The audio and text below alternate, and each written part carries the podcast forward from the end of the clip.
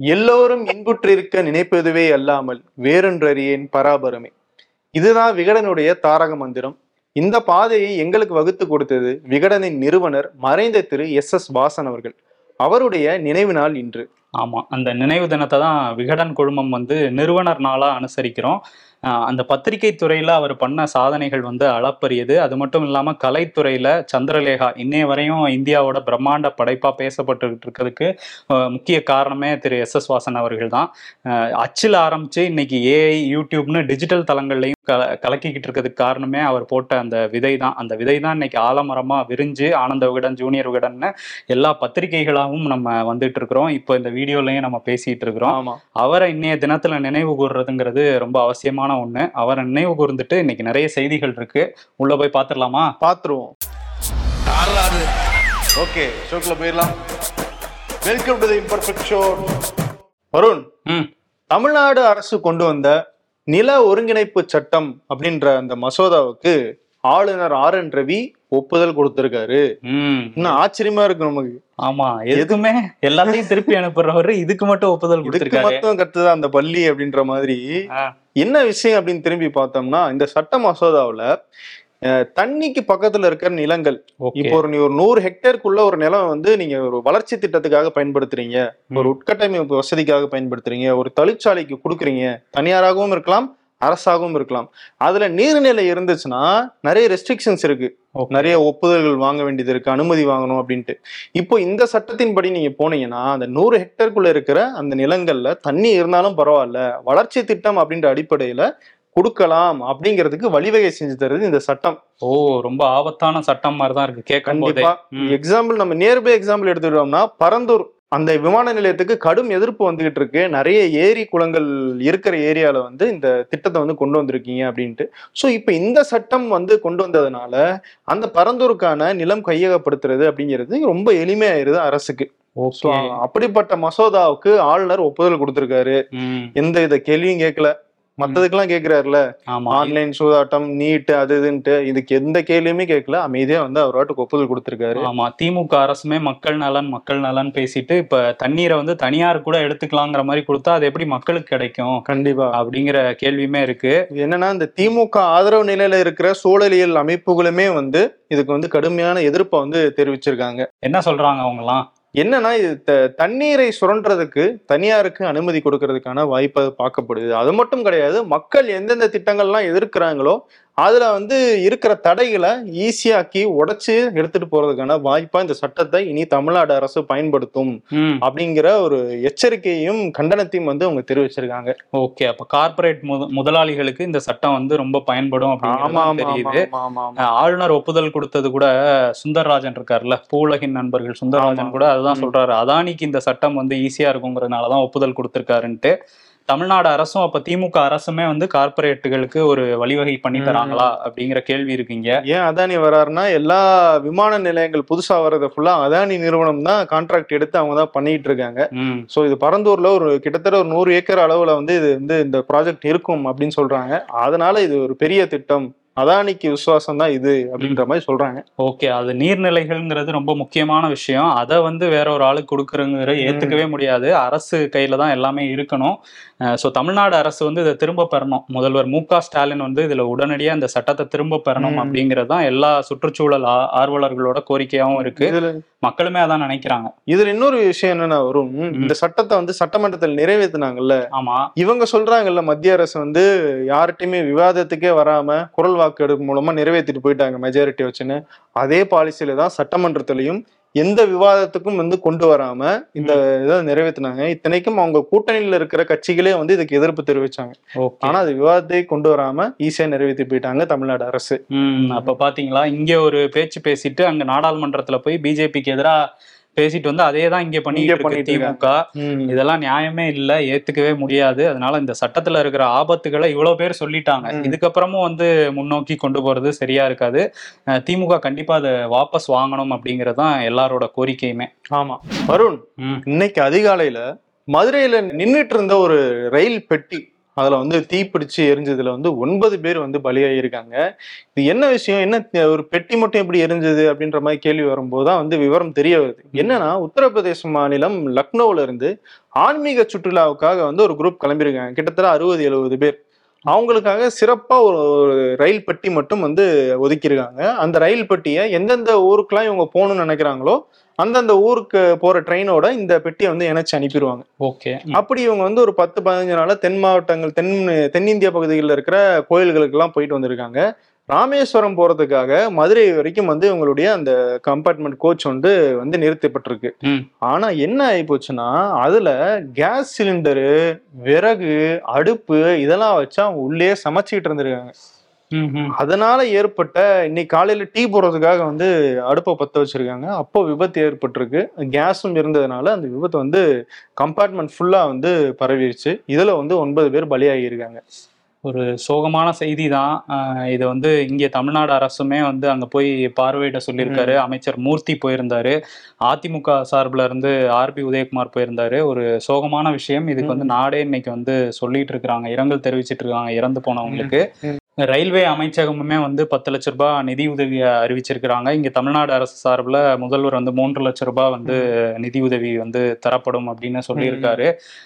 இந்த சம்பவத்துக்கு அப்புறம் தென்னக ரயில்வே ஒரு விஷயத்த சொல்லியிருக்காங்க. ஆபத்தான விஷயங்களை வந்து எடுத்துட்டு பயணிச்சீங்க அப்படின்னா ரயில்ல பயணிச்சீங்கன்னா அது ஒரு குற்ற செயல் தான் அதனால இனிமே யாருமே அதை பண்ணாதீங்க அப்படிங்கறத ஒரு அட்வைஸாவே சொல்லியிருக்காங்க. ஒரு எச்சரிக்கையாவும் வந்து சொல்லியிருக்காங்க. இதை தாண்டி நமக்கு வேற பெரிய கேள்வி இருக்குல்ல. ஒரு ஒரு ஸ்டேஷனுக்குள்ளே நம்ம போகும்போது அவ்வளவு செக்கிங் நடக்குது.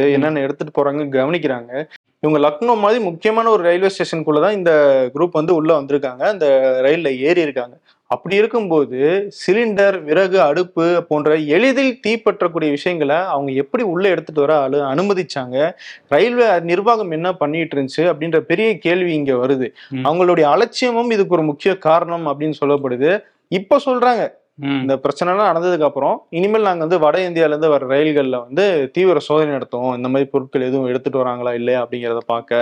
சொல்லியிருக்காங்க. அப்படின்னு சொல்லியிருக்காங்க. அதுவும் சிலிண்டர் இது விறகு எல்லாம் வந்து எவ்வளவு பெரிய விஷயம்? கண்ணுக்கு தெரிஞ்சுதான் எடுத்துட்டு வந்திருப்பாங்க. ம். ஆனா ரயில்வே நிர்வாகம் கோட்டை விட்டுருக்கு.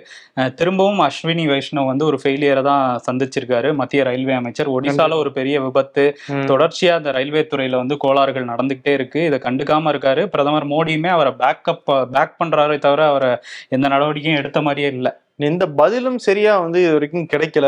எந்த விபத்துக்குமே கிளியரான பதில் இது வரைக்கும் கிடைக்கவே இல்லை அப்படிங்கறதுதான் இன்னொரு பெரிய குற்றச்சாட்டு.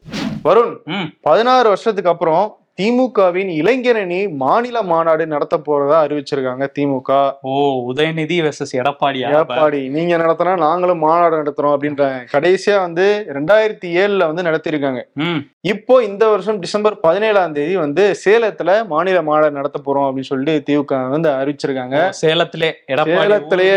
ஒரு ஆமா, போய் நடத்துறோம் அப்படின்னு அறிவிச்சிருக்காங்க. ஓகே இனிமே போட்டி வந்து ஸ்டாலினுக்கும் எடப்பாடிக்கும் கிடையாது. உதயநிதியோட போட்டி போடுங்கிற மாதிரி ஒரு ம். பிம்பத்தை திமுக வந்து இருக்காங்க. கரெக்ட் உச்சநீதிமன்றத்துல அந்த காவேரி விசாரணை வந்திருக்கு. காவேரி விவகாரம் விசாரணை நேத்தே நம்ம சொல்லியிருந்தோம்ல. அதுல என்ன சொல்லியிருக்காங்க உச்சநீதிமன்றம்னா இதுவரையும் எவ்வளவு நீர் தமிழ்நாட்டுக்கு வந்து காவேரி ஆணையம் உத்தரவிட்ட அளவு நீர் வந்து திறந்து விட்டிருக்கீங்களா இல்லையாங்கிறத ஆணையம் வந்து ஒரு அறிக்கையா சமர்ப்பிக்கணும் அப்படின்னு சொல்லியிருக்காங்க. அதே மாதிரி தமிழ்நாடு அரசு சார்பில் கோரிக்கை வச்சிருந்தது இருபத்தி நாலாயிரம் அடி கன நீரை வந்து உடனே திறந்து விடணும் அப்படின்னு சொல்லியிருந்தாங்க. அதுக்கு வந்து உடனே எங்களால உத்தரவு போட முடியாது. அடுத்த செப்டம்பர் ஒண்ணாம் தேதி இந்த வழக்கை ஒத்தி வைக்கிறோம். விசாரணை முடியட்டும் பார்ப்போம்னு சொல்லியிருக்காங்க. ஸோ செப்டம்பர் ஒன்று திரும்பியும் வரும் இந்த வழக்கு. அதுக்குள்ள ஆணையம் வந்து அறிக்கையை சமர்ப்பிக்கணும். ஆமா ஆனா இந்த மீன்வெல் கேப்ல விவசாயிகள் தான் அந்த இடத்துல வந்து பாதிக்கப்பட்டுட்டு இருக்காங்க. பயிர்கள்லாம் இருக்கு. அதுக்கு தண்ணி தேவைப்படுது. கண்டிப்பா. இந்த காவேரி விவகாரத்துல அனைத்து கட்சி கூட்டத்தை கூட்டணும்னு சொல்லி ஓபிஎஸ் சொல்லியிருக்காரு. ஓஹோ அப்படியாவது என்னை வந்து கூப்பிடுவீங்க இல்ல அப்படின்ட்டு கட்சியே இல்லையே. இவர் எப்படி கூடுவாங்க ஆஹ் உயர்நீதிமன்றமும் கட்சி உங்களுக்கு இல்லைன்னு சொல்லிட்டாங்க. திமுகவுக்கு என்ன. வந்து ஓபிஎஸ் கூப்பிடணும் அப்படின்னு ஒரு. பாயிண்ட் அவங்க ஒரு அரசியல் பாயிண்ட் யோசிப்பாங்கல்ல. கண்டிப்பா. அதனால அப்பயாவது நம்ம வந்து திரும்பி இருக்கோம் அப்படின்னு காட்டலாம் நினைக்கிறாரா நான் தெரியல. ஆமா போன வாட்டியே ஜெயக்குமார் வந்து அனைத்து கட்சி கூட்டத்தில் அதிமுக போர்ட எடுத்து அவர். எடுத்துட்டாரு சோ இந்த வாட்டி அப்படி கூட்டினாங்கன்னா என்ன கூத்தெல்லாம் நடக்க போகுது அப்படிங்கிறது தெரியல. ஆனா. ஓபிஎஸ் வந்து ஒரு முடிவுல இருக்காராம். அடுத்த கட்ட முடிவு என்னவா இருக்கும் இதுக்கப்புறம் அப்படிங்கிறது பரபரப்பா போயிட்டு இருக்கு. தேனியே ஓஹோ. அப்படியே அடுத்த கட்டம் என்ன பண்ண போறீங்க அப்படின்னு கேட்டா தெரியலப்பா அந்த மாதிரி தான் இருக்காங்க. தலைமை கழக நிர்வாகிகள்ட்ட எல்லாம் நான் பேச வேண்டியது இருக்கு. பேசிட்டு ஒரு முடிவு எடுக்கிறேன் அப்படின்ட்டு இருக்காரு. ஏன்னா வந்து இப்போ வந்து வழக்கு வழக்குன்னு போயிட்டு இருந்தா இருக்க கஜானா தான் காலியா இருக்குது. மகனுக்கு வேற திரும்ப எம்பி ஆக முடியுமான்னு தெரியாத நிலைமையில தான். இருக்காரு. அப்படிங்கறதுனால கொஞ்சம் அடக்கி வாசிக்கலாம்னு இருக்காங்களாம். ஒருவேளை மேல்முறையீடு போனா என்னென்ன சிக்கல் வரும்னு பேசிட்டு அதுக்கப்புறம் போலான்னு பாக்குறாங்களாம். சரி சரி சரி. இந்த ஒழுங்கா நடவடிக்கை எடுக்கட்டும். ஆமா. ஆனா எடப்பாடி குரூப்ஸ் வந்து ரொம்ப ஹாப்பியா இருக்கிறாங்க. செல்லூர் ராஜு வந்து என்ன சொல்றாருன்னா. மதுரையில வந்து கூட்டம் கூடினது இதுவரை நான் பார்த்ததே இல்லை அந்த அளவுக்கு கூட்டம் அப்படின்றாரு. ஒரு படி மேல போய். எம்ஜிஆருக்கும் ஜெயலலிதாவுக்கும் இவ்வளவு கூட்டம் கூடினதே இல்லை. எடப்பாடிக்கு தானா சேர்ந்த கூட்டம் அது. அண்ணன் எடப்பாடியார் அப்படின்னு சொல்லிட்டு அவர் ஒரு பக்கம் ஓட்டி இதுல ரெண்டு விஷயம். எம்ஜிஆருக்கும் ஜெயலலிதாவுக்கும் கூட்டத்தை கூட்ட வேண்டிய அவசியமே ஏற்படல. நீங்க கூட்டத்தை கூட்டி காட்ட வேண்டிய அவசியம் ஏற்பட்டுருச்சு. ஏற்பட்டுச்சு. ஆமா இன்னொன்னு எம்ஜிஆருக்கு ஜெயலலிதாவுக்கு நீங்க கூட்டம் கூடலன்னு நீங்க சொல்றது ரைட் உங்க பாயிண்ட் ஆஃப் வியூ அது. ஆனா அவங்களுக்கு ஓட்டு விழுந்துச்சு. எடப்பாடி வந்து பொதுச் செயலாளர் ஆனதுக்கு அப்புறம் அந்த தலைமை பதவிக்கு வந்ததுக்கு அப்புறம் எந்த தேர்தலையுமே ஜெயிக்கலையே அதிமுக. இல்ல அந்த பொதுச் செயலாளர் தேர்தல்ல அதுல ஜெயிச்சிட்டாரா? தனியா போட்டிட்டு அவரே ஜெயிச்சிட்டாரு. சரி. ஏதோ சொல்றாங்க. ஆமா. அருண் இந்தியாவில் இந்தியாவோட வெறுப்பு அப்படிங்கிறது வந்து தொடர்ந்து அதிகரிச்சுட்டே வந்துகிட்டு இருக்கு. இப்போ ஒரு சம்பவம் நடந்திருக்கு. உத்தரப்பிரதேசத்துல ரொம்ப அதிர்ச்சி அளிக்கக்கூடியதா இருக்கு. முசாஃபர் நகர் பகுதியில வந்து ஒரு தனியார் பள்ளி. அந்த பள்ளியில ஒரு ஏழு வயது சிறுவனை சக மாணவர்களை விட்டே வந்து அடிக்க சொல்றாங்க. ஆசிரியை திருப்தா தியாகி. இது வந்து ரொம்ப அந்த வீடியோ வெளியாகி ரொம்ப அதிர்ச்சியை ஏற்படுத்தியிருக்கு. ஏன்னா ஒரு சில மாணவர்கள் நான் அடிக்க மாட்டேன் அப்படின்னு சொல்றாங்க. அவங்கள வற்புறுத்தி அடிக்க சொல்றாங்க. அந்த மாணவன் வந்து இஸ்லாமிய மாணவன்றனால அந்த மதத்தை சொல்லியும் வந்து அந்த இடத்துல அவங்க பேசுறாங்க. இது வந்து ரொம்ப அதிர்வலை ஏற்படுத்தியிருக்கு. இப்போ அவங்க மேல வந்து நடவடிக்கை எடுக்கிறதுக்காக விசாரணை நடந்துகிட்டு இருக்கு. ஆனா அந்த ஆசிரியை வந்து இப்ப என்ன சொல்றாங்கன்னா இல்ல நான் வந்து ஒரு மாற்றுத்திறனாளி. என்னால வந்து எந்திரிச்சு போய் அடிக்க முடியாது. அதனாலதான் வந்து மாணவரை திருத்துறதுக்காக நான் வந்து அடிச்சேன். அப்படின்ற மாதிரி அவங்க விளக்கம் கொடுத்துருக்காங்க மன்னிப்பும் கேட்டிருக்காங்க. இருந்தாலும் இந்த வெறுப்பு அப்படிங்கிறது வந்து அந்த மாணவர் ம- மனசுல எவ்வளவு ஒரு காயத்தை ஏற்படுத்தியிருக்கும் அப்படிங்கிறத வந்து அவங்க புரிஞ்சுக்கணும். ஆமா அந்த வீடியோவை பார்க்கும்போதே நமக்கு ஒரு கொந்தளிப்பா தான் இருக்கு. ஏன்னா அந்த மா மாணவனுக்கு ஏழு வயது தான் ஆகுது. அவனுக்கு புரிஞ்சுக்காம முடியாத ஒரு வயசு. அந்த வயசுல அவனை வந்து போட்டு அடிக்க சொல்றாங்க. அதை பாக்குறவங்களுக்கு அஹ், நிச்சயமா வந்து கண்ணுல இருந்து கண்ணீர் வரும். ஏன்னா வரிசையா பசங்க வந்து அடிக்கும் போது அந்த. பையனுக்கு எப்படி இருந்திருக்கும்? இதுல அந்த மா ஆசிரியர் என்ன சொல்றாங்கன்னா வேகமா அடி ஏன் மெதுவா அடிக்கிறேன்னு கேக்குறாங்க. அப்ப அந்த. அவங்க மனசுல ஒரு வன்மம் இல்லாம வேற என்ன இருக்க முடியும்? கண்டிப்பா. ஆனா வந்து அவங்க ஒரு சமாளிஃபிகேஷன் மாதிரி ஒரு விஷயத்த சொல்றாங்க. நான். கண்டிப்புக்கு தான் அடிச்சேன் அப்படின்ட்டு. அதுக்கு எல்லா மாணவர்களையும் வர வச்சு அடிப்பாங்க. வேற ஆசிரியர்களே இல்லையா அந்த பள்ளியில? பக்கத்துல கூப்பிட்டு வச்சு இவங்க ரெண்டு கண்டிப்பு கண்டிச்சிருக்கலாம். வந்து அப்படி அவமானப்படுத்தணும்? ஆமா பக்கத்துல கூப்பிட்டு இருந்தா அந்த பையன் வந்திருக்க போறான். இது கண்டிப்பா வந்து அந்த மாணவன் இஸ்லாமியர் அப்படிங்கிற ஒரே காரணம் தான் அப்படிங்கறதான் யூபில இருந்து நமக்கு வர தகவல். இன்னொன்னு அந்த மாணவனுடைய அப்பா வந்து இல்ல நான் இதை வந்து போலீஸ் கம்ப்ளைண்டா கொடுக்க போறது இல்ல அப்படின்னு சொல்லியிருக்காரு. அது ஏன் எதுவும் பள்ளி தரப்புல இருந்து அவருக்கு எதுவும் மிரட்டல் வந்துச்சா? அப்படிங்கிற ஆங்கிள்லயும் ஒரு விசாரணை வந்து நடந்துகிட்டு இருக்கு. ஆமா கண்டிப்பா இந்த வந்து தீவிரமா விசாரிக்கணும். அந்த ஆசிரியைக்கு உரிய தண்டனையை வந்து பெற்றுத்தரணும் யூபியில தொடர்ந்து இந்த மாதிரியான ஒரு வெறுப்பு சம்பவங்கள் நடந்துட்டே இருக்கு. ஆனா அங்க உள்ள முதல்வர் யோகி ஆதித்யநாத் அப்படின்னு தான் சொல்றாங்க. ஏன்னா அவர் வந்து ஆதித்யநாத் தான் அவர் பேரா இருந்தா கூட யோகின்னு சொல்லணும்னு சொல்றாங்க. சன்னியாசி. மடாதிபதி அப்படின்னு சொல்றாங்க. ஒரு மதச்சார்பற்ற நாடுல உச்சபட்ச பதவி மாநில பதவியில இருக்கிற ஒருத்தர் வந்து மத அடையா அடையாளத்தோட இருக்கிறதுனால தான் இந்த மாதிரி சம்பவங்கள்லாம் இங்க அடிக்கடி நடக்குதோங்கிற. கேள்வியுமே நமக்கு இருக்குது. சமீபத்துல தான் பார்த்தோம். அந்த வெறுப்பு நீங்க சொன்ன மாதிரி அதிகரிச்சுக்கிட்டே இருக்கு. ஒரு ஆர்பிஎஃப் காவலர் சேத்தன் சிங்கிறவன் வந்து மூன்று இஸ்லாமியர்களை. சுட்டு கொன்னதுக்கு அப்புறம் மோடிக்கும் யோகிக்கும் வாக்களிங்க அப்படின்னு சொல்றாங்க. அப்படின்னா பிஜேபி எதை நோக்கி கூட்டிட்டு போகுதுங்கிற ஒரு கேள்வியுமே இருக்குல்ல. வெறுப்பை தான் பரப்ப நினைக்குதா பிஜேபிங்கிற கேள்வி நமக்கு வருது. மக்களுக்குமே அந்த கேள்வி இருக்குது. ஆனா ஒண்ணு மட்டும் வரும்.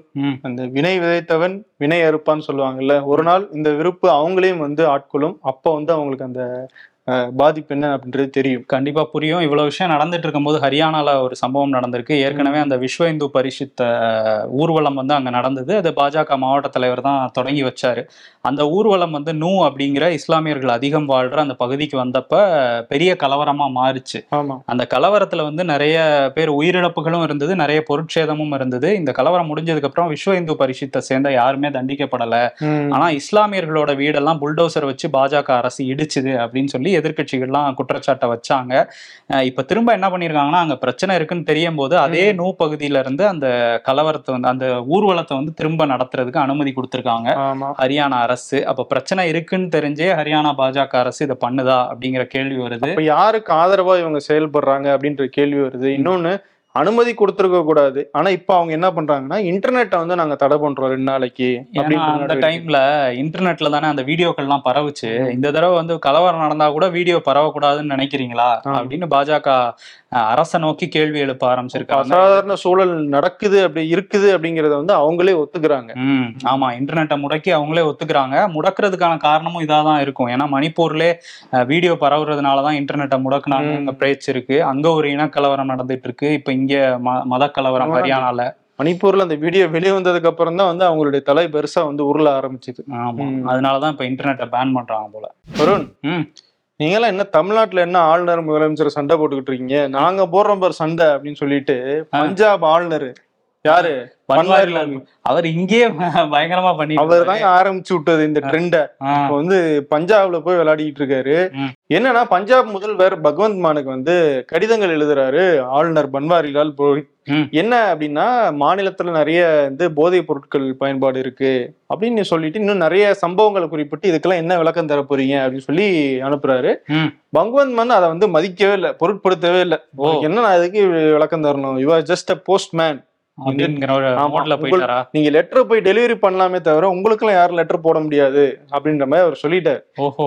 ஆமா இவர் பொறுத்து பொறுத்து பார்த்து என்ன ஆயிட்டாருன்னா இப்ப நீங்க வந்து எனக்கு பதில் சொல்றீங்களா? இல்ல ஆர்டிகல் த்ரீ பிப்டி சிக்ஸின் படி குடியரசுத் த தலைவருடைய ஆட்சியை வந்து இங்க அமல்படுத்துறதுக்கு நான் கடிதம் எழுதுவா? அப்படின்னு வந்து ஒரு டைரக்ட் மிரட்டல் விட்டுருக்காரு. ஓ ஆட்சியே கலைச்சிருவோங்கிற மாதிரி இருக்காரா ஓகே. பாருங்க மக்கள் கியூல நின்னு ஓட்டு போட்டு அவ்வளவு செலவு பண்ணி தேர்தல் நடத்தி ஒரு ஆட்சி அமைஞ்சுன்னா இவருக்கு பதில் அளிக்கலன்னா ஆட்சியை கலைச்சிட்டு போவாராம். எனக்கு லெட்டர் வரல இப்ப பாருங்க நான் என்ன பண்றேங்கிற மாதிரி பண்ணிருக்காரு ஆளுநர்கள் பண்ற இதா இருக்கு. ஆமா இருக்குது இல்ல இன்னொரு பக்கம் தேசியவாத காங்கிரஸ் மகாராஷ்டிரால பிரிஞ்சு போனாரு அஜித் பவார். பாஜக சிவசேனாவோட கூட்டணி ஆட்சியில போய் இணைஞ்சுக்கிட்டாரு துணை. முதல்வரா. இப்ப சரத்பவாரோட பொண்ணு சுப்ரியா சூலே என்ன சொல்றாங்கன்னா கட்சி பிளவே படல. அஜித் பவார் எங்க கட்சியோட மூத்த தலைவர். அப்படின்றாங்க. இது எப்படி எடுத்துக்கிறது? என்ன பண்றது எப்படி எடுத்துக்கிறதுனே புரியல. அவரு பிஜேபி பக்கம் போயிட்டாரு. துணை முதலமைச்சர் பதவி வாங்கிட்டாரு. அங்க போய் இவங்கள வந்து கலாச்சிக்கிட்டு இருக்காரு. ஆனா இவங்க வந்து பிரியலன்றாங்க. சுப்ரியா சூலே சொல்றாங்க ஓகே. சரத்பவார் என்ன சொல்றாரு? இந்த மாதிரி சொல்றாங்களே அப்படின்னு அவங்கள்ட்ட அவர்ட்ட போய் கேட்டா. அவங்க சொல்றது சரிதானே? எங்க கட்சி பிளவுபடல. தேசிய அளவுல ஒரு கட்சி பிளவுபட்டிருந்தாதான் ரெண்டா போயிடுச்சுன்னு சொல்ல முடியும். அவர் இன்னும் வேற கட்சிக்கு போல அவர் ஒரு மாற்று பாதையில தான் போயிருக்காரு. நம்ம கரெக்டா தானே யோசிக்கிறோம் பிரச்சனை நம்ம கரெக்டா தானே பேசுறோம். அவர். பேசுனதை நம்ம பேசுறோம். பேசணும் அவர் வேற பாதையை தேர்ந்தெடுத்து போயிருக்காரே தவிர அவரு எங்க கட்சி ஆள் தானே அவரும் சொன்னாரு.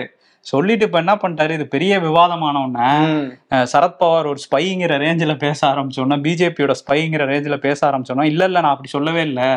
அது தப்பா புரிஞ்சுக்கிட்டீங்க நீங்க மீடியாஸ் எல்லாம் சொல்லிட்டு அந்த பக்கம் திரும்பிட்டாரு. ஆனா அவர் பேசின அத்தனையுமே பதி பதிவுல இருக்குது. பட் ஆனா அவர் இப்படி மாறிட்டாரு. என்ன ஆனா ரொம்ப புதுசா இருக்குல்ல? ஆமா இது புதுசா இருக்கு. கட்சி உடையலன்றாரு. ஆனா வந்து காங்கிரஸ் ரொம்ப நம்புறாங்க. அஜித் பவார் வந்து இப்ப போயிருந்தா கூட திரும்ப சரத்பவார் கிட்ட வந்துருவாரு. பிஜேபி வந்து பாவம் பண்ணிட்டு இருக்கு. இந்த மாதிரி அமலாக்கத்துறையை வச்சு கட்சியை உடைச்சிட்டு இருக்கு ஆனா திரும்ப வந்துருவாருன்னு மகாராஷ்டிரா காங்கிரஸ் நம்புறாங்க அது எப்படி நம்புவாங்க அஜித் பவார் அங்க போனதுக்கு அப்புறம் அவர் மேல இவ்வளவு ஊழல் குற்றச்சாட்டு எல்லாம் இருக்குன்னு பேசினாங்க திரும்பி வந்தா அதெல்லாம். சரியாயிருமா அதானே அங்க போனதுக்கு அப்புறம் பேசிட்டு இப்ப வந்து வந்தா பேச. இவங்களும் அதே மாதிரிதான் அதே மாதிரி தான் இருக்காங்க போல இருக்கு. பிஜேபி மாதிரிதான் போல இருக்கு. எல்லாம் வாஷிங் பவுடர் நிர்மா தான். மணிப்பூர்ல அந்த பாலியல் வன்கொடுமை சம்பவங்களை வந்து உச்சநீதிமன்றம் விசாரிச்சிட்டு இருந்தாங்கல்ல இப்ப. வந்து அந்த வழக்குகள் நிறைய வந்துட்டே இருக்கு அந்த வழக்குகள் எல்லாம் வந்து மணிப்பூர் நீதிமன்றத்துல விசாரிச்சா சரியா இருக்காது. அப்படின்னு சொல்லி அசாம் நீதிமன்றத்துல வந்து மாத்திருக்கு உச்சநீதிமன்றம் ஓகே. ஸோ சிபிஐமே இதுல விசாரிச்சிட்டு இருக்கிறாங்க. ஆனா. எந்த முன்னேற்றமும் இல்லை அப்படிங்கிறது தான். வன்முறையும் வந்து பெருமளவுல கட்டுப்படுத்தல. அங்கங்க வீடுகள் தீக்கிரை ஆகிட்டு தான் இருக்கு இன்னைக்கும் மணிப்பூர்ல. அந்த பெண்களுக்குமே வந்து நீதி கிடைக்கணும் அப்படிங்கிறது தான் எல்லாரோட கோரிக்கையும். ஸோ இப்போ உச்சநீதிமன்றம் அசாம் நீதிமன்றத்துக்கு மாத்திருக்காங்க. ஸோ அந்த வழக்கு போற பாதையை வந்து நம்ம இனிமே பார்ப்போம். பாப்போம் ம். இன்னொரு பக்கம் லடாக் போயிருக்கிற ராகுல் காந்தி அங்க வந்து மக்கள் கிட்ட வந்து பேசியிருக்காரு. அப்ப பேசும்போது என்ன சொல்றாருன்னா மோடி சொல்றாரு ஒரு இன்ச்சு கூட இந்தியாவுடைய எல்லையில வந்து சைனா வந்து ஆக்கிரமிக்கல அப்படின்னு சொல்லிட்டு. ஆனா இங்க வந்து பார்த்தா தெரியுது சைனா இந்தியாவுடைய இடங்களை வந்து எடுத்துட்டு இருக்கு மோடி சொல்றது அப்பட்டமான ஒரு பொய். அப்படின்றத வந்து பேசியிருக்காரு. பேசியிருக்காரு. பிஜேபியில அதுக்கு தான் என்ன சொல்றாங்கன்னா. ராகுல் காந்தி வந்து அபத்தமா பேசுறத வழக்கமா வச்சிருக்காரு. அதை தான் இப்பயும் பேசியிருக்காருன்னு சொல்லிட்டு. எப்பவும் போல நேருவுக்கு போயிட்டாங்க. ஆயிரத்தி தொள்ளாயிரத்தி ஐம்பத்தி ரெண்டுல நேரு வந்து அந்த எல்லையில பதற்றம் இருந்த போதே சீன வீரர்கள் பட்னியால சாவுறாங்கன்னு சொல்லிட்டு டன் கணக்குல அரிசியை கொடுத்து அவங்களுக்கு உதவி பண்ணாரு. இது. வரலாற்றிலே மன்னிக்க முடியாத ஒரு குற்றம். இவங்க பண்ணிட்டு சீனாவுக்கு எல்லாம் பண்ணிட்டு இப்ப எங்களை வந்து சொல்லிட்டு இருக்காங்க ராகுல் காந்தி சொல்றது எல்லாமே பொய்ன்னு அவர் சொல்லிட்டு இருக்கா. பிஜேபில இருந்து சொல்லிட்டு இருக்காங்க. ஆனா வந்து காங்கிரஸ்ல இருந்து என்ன சொல்றாங்கன்னா பசியில ஒருத்தர் இறக்குறாருங்கிறதுக்கு நாங்க அரிசி கொடுத்தது எப்படி தப்பாகும் அது. எப்படி வரலாற்று பிழைன்னு சொல்றீங்கன்னு திரும்ப கேட்டுட்டு இருக்காங்க. சோ இந்த எல்லை பிரச்சனையை வச்சு திரும்ப வந்து ரெண்டு. தரப்புக்கும் சண்டை போயிட்டு இருக்குது ஆனா இந்த பிஜேபி வைக்கிற அந்த வாதம் எனக்கு இப்பயுமே புரியல. அறுபது ஆண்டுகளாக எழுபது ஆண்டுகளாக நடக்காதது வந்து இப்போ இந்தியாவில் நடந்திருக்கு அறுபது வருஷத்துக்கு முன்னாடி டெக்னாலஜி எப்படி இருந்துச்சு அறிவியல் எப்படி இருந்துச்சு. நாட்டு மக்களுடைய நிலைமை எப்படி இருந்துச்சு இருந்துச்சு அதையும் வந்து நீங்க ரெண்டாயிரத்தி இருபத்தி மூணு ஆயிரத்தி தொள்ளாயிரத்தி நாற்பத்தி ஏழு கம்பேர் பண்ணா எப்படி வந்து சமமாகும்? சரியா இருக்கும் அப்படிங்கிற கேள்வி. இன்னொன்னு புதிய இந்தியா பிறந்ததுக்கு அப்புறம் பழைய இந்தியாவை பத்தியே பேசிட்டு இருக்காங்க? அதானே. பழசு என்னவோ பண்ணிட்டு போறாங்க. நீங்க புதுசா ஏதாவது பண்ணுங்க. ஆமா. இன்னொரு பக்கம் ஜி வந்து அந்த பிரிக்ஸ் மாநாட்டை முடிஞ்சுட்டு கிரீஸ் நாட்டுக்கு வந்து பயணப்பட்டிருக்காரு. அங்க வந்து அதிபர் கேத்ரினா அவங்கள சந்திச்சிருக்காரு. கிரீஸ் நாட்டோட உயரிய விருதையுமே வந்து பிரதமர் மோடிக்கு கொடுத்திருக்கிறாங்க. The grand cross of the order of honour இது ரொம்ப கஷ்டப்பட்டு மனப்பாடம் பண்ணி சொல்லியிருக்கேன். இந்த விருது தான் வந்து பிரதமர் மோடிக்கு கொடுத்திருக்கிறாங்க. எதுக்கு கொடுத்தாங்க? அவர் வந்து பல சாதனைகளை உலக அரங்கில் படைச்சிட்டு இருக்காரு அப்படிங்கிறதுக்காக நம்ம நாட்டுக்கு வேற வந்திருக்காரு. எதுவும் கொடுத்து கொடுக்காம அனுப்புனா நல்லா இருக்காதுன்னு இந்தாங்க விருதுன்னு சொல்லிட்டு ஒரு லென்த்தா கொடுத்து அனுப்பிச்சு விட்டுருக்கோம் அதுக்கப்புறம் இங்க வந்துட்டு இஸ்ரோக்கு போயிருக்காரு. டேரக்டா வந்தோடனே அங்க நேரடியா போயிட்டாரு. ஆமா. இங்க பிரதமர் வந்து விமான நிலையத்துல வந்து இறங்குறாரு. ம், அவரு- பெங்களூர்ல ஆமா. அவருக்கு வரவேற்பு கொடுக்கறதுக்காக வைக்கப்பட்ட பேனர்கள்லாம் பார்க்கணும் நீங்க. உங்க பேனர்ல வந்து விக்ரம் லேண்டரு ரோவரு அதெல்லாம் போட்டு பிரதமர் மோடியோட படம் இருக்கு. ஆனா அவர் போறது என்னவோ சயின்டிஸ்டுகளை வாழ்த்த. ஆனா இவர் என்னவோ வந்து ராக்கெட் அனுப்புன மாதிரி வந்து எல்லா பேனரும் வச்சிருந்தாங்க பாஜக காரங்க இருந்தாங்க அவரு அவருக்கும் ஒரு பங்கு இருக்குல்ல. இஸ்ரோல அவரு வந்து என்ன கொடி ஆட்டினாரா? அன்னைக்கு ஆட்டினாரு. இல்ல இஸ்ரோல வந்து அவரு தானே மேற்பார்வையில தானே போயிட்டு இருக்கு. அப்படின்னு இருக்காங்க பிஜேபியில அதனால வந்து அவர் போயிருக்காரு அங்க. என்ன. சொன்னாரு அங்க போயிட்டு? அங்க போயிட்டு வந்து சயின்டிஸ்டுகளை எல்லாரையுமே வந்து வாழ்த்தினாரு. வாழ்த்தி பாராட்டிட்டு இந்த சந்திரயான் மூணுடைய இந்த விக்ரம் லேண்டர் லேண்ட் ஆச்சுல அந்த ஸ்பாட்டை வந்து சிவசக்தி அப்படின்னு வந்து நம்ம இனிமேல் கூப்பிட போறோம் அப்படின்னு வந்து அறிவிச்சிருக்காரு. சக்தியா? ஆமா. சிவனும் சக்தியும் சேர்ந்தா மாசுன்னு மாசு அப்படின்றாரு. இன்னொன்னு. வந்து இந்த ப்ராஜெக்ட்ல பெண் சயின்டிஸ்டுகள் அதிகமா இருந்தாங்க. அதனால அவங்களுக்கு ஒரு மரியாதை செய்யற விதமாகவும் இந்த பேரை நம்ம கொடுக்குறோம் அப்படின்னு சொல்லியிருக்காரு. அதே மாதிரி சந்திரயான் டூ அது வந்து லேண்ட் ஆன இடம். அது வந்து லேண்ட் ஆகல விபத்தாச்சு. கிராஷ் ஆச்சு. இருந்தாலும் அந்த இடத்த வந்து திரங்கா திரங்கான இந்த மூவர்ண கொடி அப்படின்னு அர்த்தம். திரங்கா அப்படின்ற ஸ்பாட்டை நம்ம அழைக்க போறோம். தோல்வியாக இருந்தாலுமே அது வந்து நம்ம தோல்வியில இருந்து எவ்வளவு தூரம் பயணிக்கலாம் அப்படின்றத எடுத்துக்காட்டா அந்த பேரை நம்ம கொடுக்குறோம் இருக்காங்க. Okay Tiranga to Shivshakti. ஆமா. ஜி பாட்டு பேரை வச்சு விடுறாரு. நிலவுல இருக்கிற ஏலியன்ஸ் எல்லாம் கோச்சிக்க மாட்டாங்க. அவங்க எங்க இப்ப நேரம் பட்டா போட்டிருப்பாங்களேங்க. ஆமா நிதின் கட்கரி வேற டோல்கேட் வைக்க போறான்னு ஓட்டிட்டு இருக்கிறாங்க அந்த மாதிரி ஓட்டிட்டு இருக்காங்க அது மட்டும் இல்ல ஆகஸ்ட் இருபத்தி மூணு இந்த சந்திரயான் மூன்று லேண்டர் வந்து லேண்ட் ஆன அன்னைக்கு வந்து இனிமேல் இந்தியாவுல நேஷனல் ஸ்பேஸ் ரிசர்ச் டே அப்படின்னு வந்து அறிவிச்சிருக்கார் பிரதமர் மோடி. ஒவ்வொரு ஆண்டும் அதை கொண்டாடுவோமா? ஓகே கொண்டாடிடலாம்.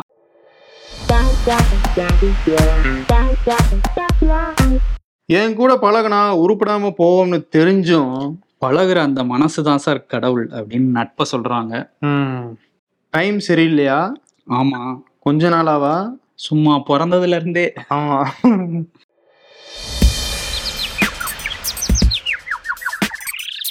இப்போது நம் தலைவர் நிலவுக்கு பாத யாத்திரை செல்வார். அப்படின்னு அண்ணாமலை பார்த்து சொல்றாரு. ஊத்துட்டு எப்படியும் அடுத்த வருஷம் நமக்கு ஒரு அவார்டு கன்ஃபார்ம் அப்படின்னு கேரளா ஸ்டோரி வந்து நினைச்சுக்கிட்டு இருக்கான் ஒருங்கிணைப்பு ஒரு தேசிய ஒருமைப்பாடு. ஒருமைப்பாடு. இதோ வந்துட்டேன் நான் வருண். விருது கொடுத்துருவோமா? கொடுத்துடலாம். நம்ம பிரதமர் மோடிக்கு கொடுக்கலாம்னு பார்த்தா அவர் தான் கிரீஸ் நாட்டுல போய் லென்த்தா ஒரு விருது வாங்கிட்டு வந்துட்டாரு சரி. அதனால இங்க வந்து தமிழ்நாட்டுல ஒரு ஆபத்தான சட்டத்தை அறிமுகப்படுத்தி வச்சிருக்கிற திமுக அரசு.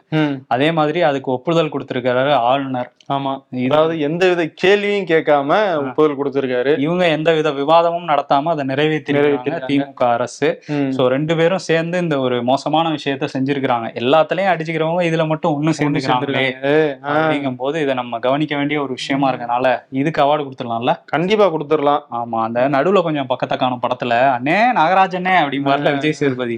அன்னைக்கு வந்து அடிச்சுக்கிட்டு இருந்தீங்க இன்னைக்கு வந்து திடீர்னு சேர்ந்துக்கிட்டு அஹ், வந்து கொஞ்சிக்கிட்டு இருக்கீங்களே அப்படின்ற மாதிரி இந்த விருது. ஆமா அண்ணே நாகராஜ் அண்ணே விருதை ஸ்டாலினுக்கும் ஆர் என் ரவிக்கும் கொடுத்துட்டு கிளம்பிடலாமா? கிளம்பிடுவோம் ஓகே நன்றி. நன்றி.